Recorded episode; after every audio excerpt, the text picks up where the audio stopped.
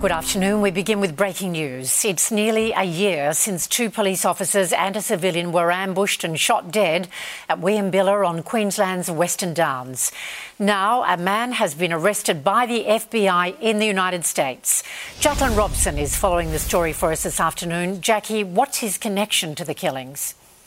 Well, and the 58-year-old was arrested in Arizona this week after an extensive joint operation by Queensland Police and the FBI. It's been alleged the American had been communicating with killers Nathan, Gary and Stacey Train for over a year before the shooting murders of young constables Matthew Arnold and Rachel McCrow, as well as neighbour Alan Dare. Police say he'd been sending messages to the group about Christian end-of-day extremist ideology. The Trains were found to have carried out a religiously motivated terror attack last December, posting a video online shortly after the killings, communicating with a person named Don. Now, it's understood that's triggered this international probe. Investigators from Queensland's Security and Counter-Terrorism Command travelled to the US. A search warrant was carried out at a property and evidence has been gathered. Let's take a listen.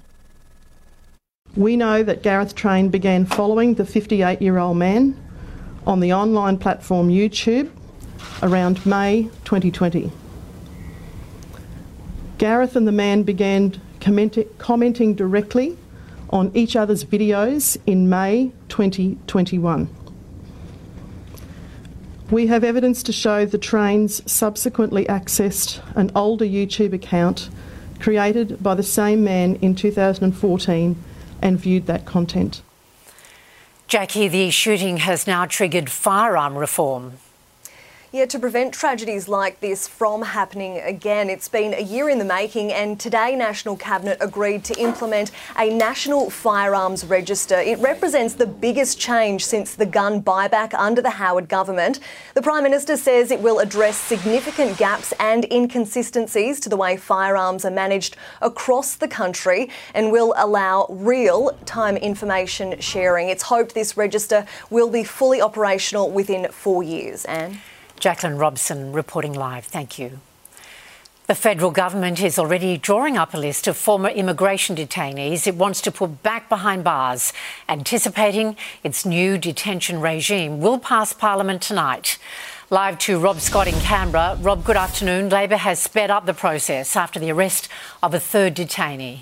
Afternoon, yes, and the former leader of a child sex ring was taken into custody in Melbourne after allegedly contacting minors online. And there were also separate arrests in Adelaide and Sydney as well. And the government expects its preventative detention regime to pass into law within the next few hours, and that'll give courts the power to re-detain the most dangerous of those non-citizens who've been released after the High Court ruled that indefinite detention was unlawful. And at a fiery media conference today, the Home Affairs Minister Claire O'Neill lashed out at opposition claims the government didn't have to release all 148 of those detainees in the first place. What the coalition is saying is absolute garbage, and they know that. They know that they are out there telling lies, but let's call it for what it is, garbage and lies. Now, despite being sure the laws will pass, the Immigration Minister wouldn't say how many of the 148 those laws would actually apply to. And the pressure that the government has been under over this whole debacle is really now starting to come out at the sides. There was a tense exchange between the Attorney General and a reporter at that media conference. Do you owe an apology to those in the community that have been subjected to misdeeds by some of these individuals? I will not be apologising for upholding the law. I will not be apologising for pursuing the rule of law, and I will not be apologising for acting... Do not interrupt. I will not be apologising for acting... I will not be apologising for acting in accordance with a High Court decision. Your question is an absurd one. And human rights lawyers say detaining people for something that they might do in the future is unfair. But Claire O'Neill says if that keeps Australians safe, then she's more than happy to stand behind it. Rob Scott reporting from Canberra.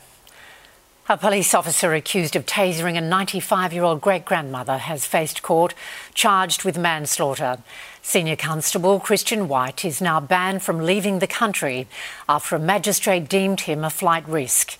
Isabel Mullen reports. Christian White has had to hand over his passport and he won't be able to leave the country after his charge was upgraded to manslaughter.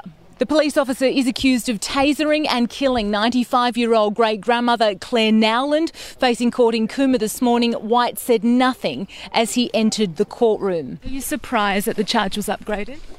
It's a very emotional time for the family. Is there anything you'd like to say to them? Yeah. He is accused of using a stunt gun on Mrs. Nowland, who weighed just 45 kilograms and fell fatally, hitting her head at a Cooma nursing home earlier this year. Police were called when Mrs. Nowland, who suffered from dementia, was found with a steak knife. His case will be heard again in February, but he won't have to face court on that date. White is suspended from duty on full pay. A global survey of education has revealed an unprecedented decline in academic progress, including in Australia. As Serena Andalora reports, students are falling behind on reading and maths, but there are positive signs for science. Well, this global report card comes after students in 81 developed countries were tested and assessed, and the results paint a dire picture of our education system in Australia. Despite education funding tripling over the past 2 decades, results are in decline. The average Australian Year 10 student has fallen at least a full year behind since 2000, with declines in maths and reading skills. Outcomes are trending backwards across the world as well as around Australia. Science, however, stands out for the right reasons. The gap between girls and boys closing. Girls are doing much better in science these days compared to previous years. There has been marked improvement in their assessment results, especially looking at markers such as HSC results. The drop in results is a global trend. In global rankings, Australia has flatlined. We're coming 12th in reading, 17th in maths and 10th in science. Singapore came first in all three. Its students are more than 4 years ahead of Australian kids in maths, more than 2 years in reading and 3 years in science. Classroom distractions have been identified as a major issue. COVID school closures, mobile phones and teacher shortages are all being blamed for the record low scores.